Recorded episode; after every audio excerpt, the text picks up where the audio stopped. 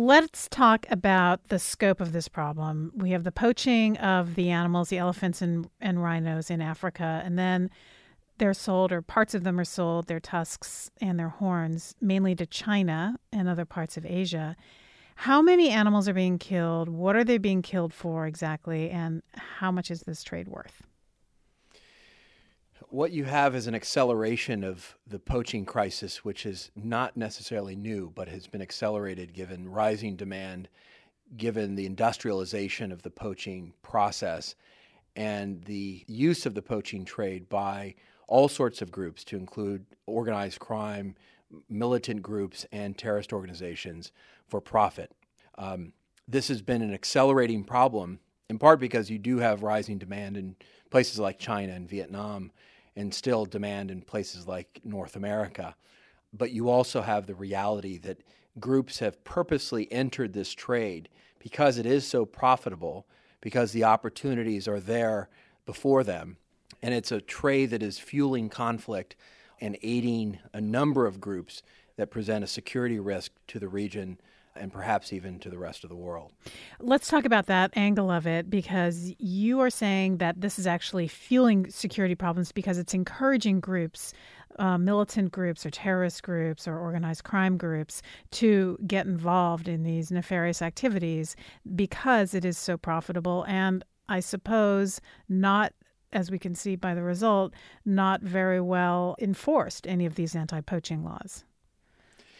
That's right. I, I, think what you have is the attractive nuisance of a trade that presents real profit, low barriers to entry, rewards those who are willing to flout the law, and certainly rewards those who are willing to outgun or outspend government forces or security around these natural resources.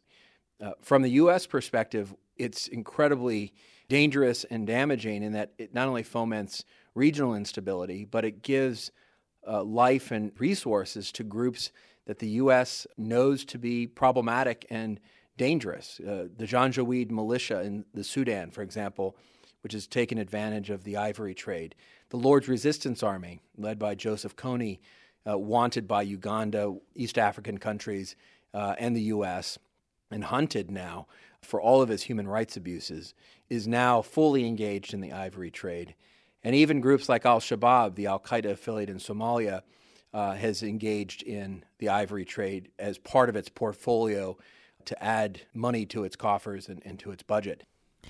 Is there a worry, though, on your part and other experts' parts, that if this is successful, that you can crack down on this to a significant degree and cut off the funding for these groups, that they will turn to something else that is equally bad to fund their activities? Well, there's no question that groups like Al Shabaab or the Lord's Resistance Army or, or different militia groups throughout Africa have found ways to profit from the local economy or the territories they control, uh, running often war economies to tax local populations or to take advantage of the resources in the territory they control. And so I think a, a major challenge here is that there's no question that you have to stop the ability of, of terrorist or militant groups from profiting from poaching, but you also then have to deal with the reality that they have other means of raising funds, often kidnapping for ransom getting engaged in extortion and taxation, engaging in the mining interests, running ports, or even trade based money laundering operations, as we've seen with Al Shabaab. And so there's no question that these groups adapt to the pressure that they're under. I think the, the reality here, though, is that we have a very clear convergence of the real need to ensure that terrorist groups and militant groups at least don't have access to profits from poaching which certainly gives them budget flexibility to be a threat in the localities in which they operate or the region or even globally. But also, we have to deal with the fact that this is a trade that is really putting at risk some important species and is accelerating the environmental crisis when we talk about potential extinction.